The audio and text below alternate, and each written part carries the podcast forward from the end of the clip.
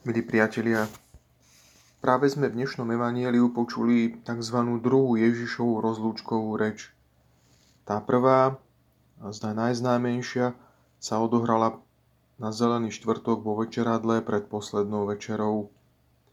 Tá dnešná, nemenej známa, je testamentom v podobe príhovoru k učeníkom bezprostredne predtým, ako spasiteľ tu na zemi vykoná posledné viditeľné fyzické gesto – vystúpi na nebesia. Ježiš v jeho posledných pozemských slovách vyzval apoštolov, aby šli, učili všetky národy a krstili ich v mene Otca i Syna i Ducha Svetého a naučili ich zachovávať všetko, čo im on sám prikázal.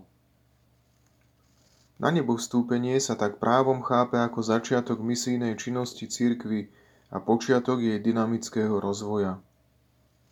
Od tohto momentu sme vo fáze čakania na našu osobnú a tiež na univerzálnu spásu, posledný súd a na druhý príchod Krista. A vidíme, že je to dosť dlhé čakanie, trvajúce už takmer 2000 rokov. Teraz ide o to, akým spôsobom ako kresťania tento čas cirkvy, čas očakávania vyplníme. V nadväznosti na dnešnú spasiteľovú výzvu si uvedomujeme, že církev je viditeľným a privilegovaným miestom pôsobenia Boha vo svete. Práve v nej a skrze ňu Kristus realizuje svoju prítomnosť a najmä jej prostredníctvom šíri o svete evanielium. Na nebo vstúpením sa končí obdobie bezprostrednej fyzickej Božej prítomnosti a začína sa obdobie cirkvy, obdobie spoločenstva nasledovníkov a učeníkov Krista. A kto iný, ak nie my, ktorí sa za nich považujeme, budeme uskutočňovať jeho poslednú vôľu? Práve my sme a máme povinnosť byť aktívnymi svetkami tohto procesu, pričom Ježiš nám svojim dnešným gestom ukazuje smer. Keby nebolo na nebo vstúpenia, kto by uveril tomu, že Mesiáš je naozaj z hora a že sedí po pravici Otca? Urobil tak aj preto, aby ukázal, čo čaká jeho verných nasledovníkov. Presne tak, ako mal očitých svetkov krstu, umúčenia, smrti a zmrtvých stania, má aj svetkov na nebo vstúpenia, aby o tom podali dôveryhodné svedectvo. Majme na pamäti, že sa aj od nás ako pokračovateľov života církvy očakáva presne také isté autentické svedectvo.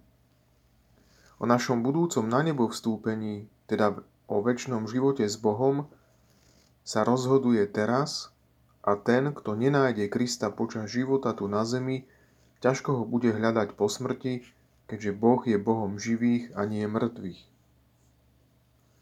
Pri príležitosti sviatku na nebo vstúpenia pána volal kedysi Nestor protináboženských bojovníkov Friedrich Nietzsche Prosím vás, priatelia, zostaňte verní zemi. Neobrácajte svoj pohľad na nebo, nič tam nie je.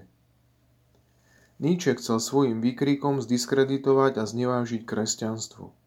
Netušil však, že týmto postojom kresťanom vlastne poslúžil, pretože pomohol odbúrať mytologické, pseudonáboženské predstavy o dosiahnutí väčšného života. Totiž akákoľvek kresťansky motivovaná nádej ktorá by ignorovala rozmer ľudského života a ľudský svet ako miesto, kde hľadáme, nachádzame a ohlasujeme Boha Otca, by sa podobala na barbarskú mytológiu, ktorá striktne oddelovala svet ľudí od sveta bohov. Boha najmä odkedy sa stal jedným z nás, nemožno vylúčiť zo sveta, ani ho redukovať na akúsi nejasnú a anonymnú duchovnú entitu ukrytú niekde na neurčitom mieste. Takýto prístup si želajú tí, ktorí Bohu nechcú dať priestor tu na zemi a v ľudskej spoločnosti. Nietzsche zrejme ani nevedel, že postulátom o tom, aké dôležité je pre kresťana byť misionárom tohto sveta a ohlasovateľom pánovho na nebo vstúpenia tu na zemi, vyriekol odpoveď na dnešnú Ježišovú záverečnú výzvu. Milí priatelia, tým sa nechce povedať, že už teraz hneď má nastať nebo na zemi. Predsa len sú atribúty neba, ktoré tu na zemi dosiahnuť nemožno. Na druhej strane Kristus urobil všetko, až po vlastnú smrť a zmrtvých stanie, aby rozohnal temnoty tu na zemi a aby ľuďom ukázal cestu, ako svet dôslednejšie pretvárať na obraz Božieho kráľovstva. Koniec koncov, v tomto zápase nás nenecháva samých a ubezpečuje nás o tom, že je s nami až do skončenia tohto sveta a že nám už čo chvíľa zošle na pomoc svojho ducha tešiteľa a posvetiteľa. Amen.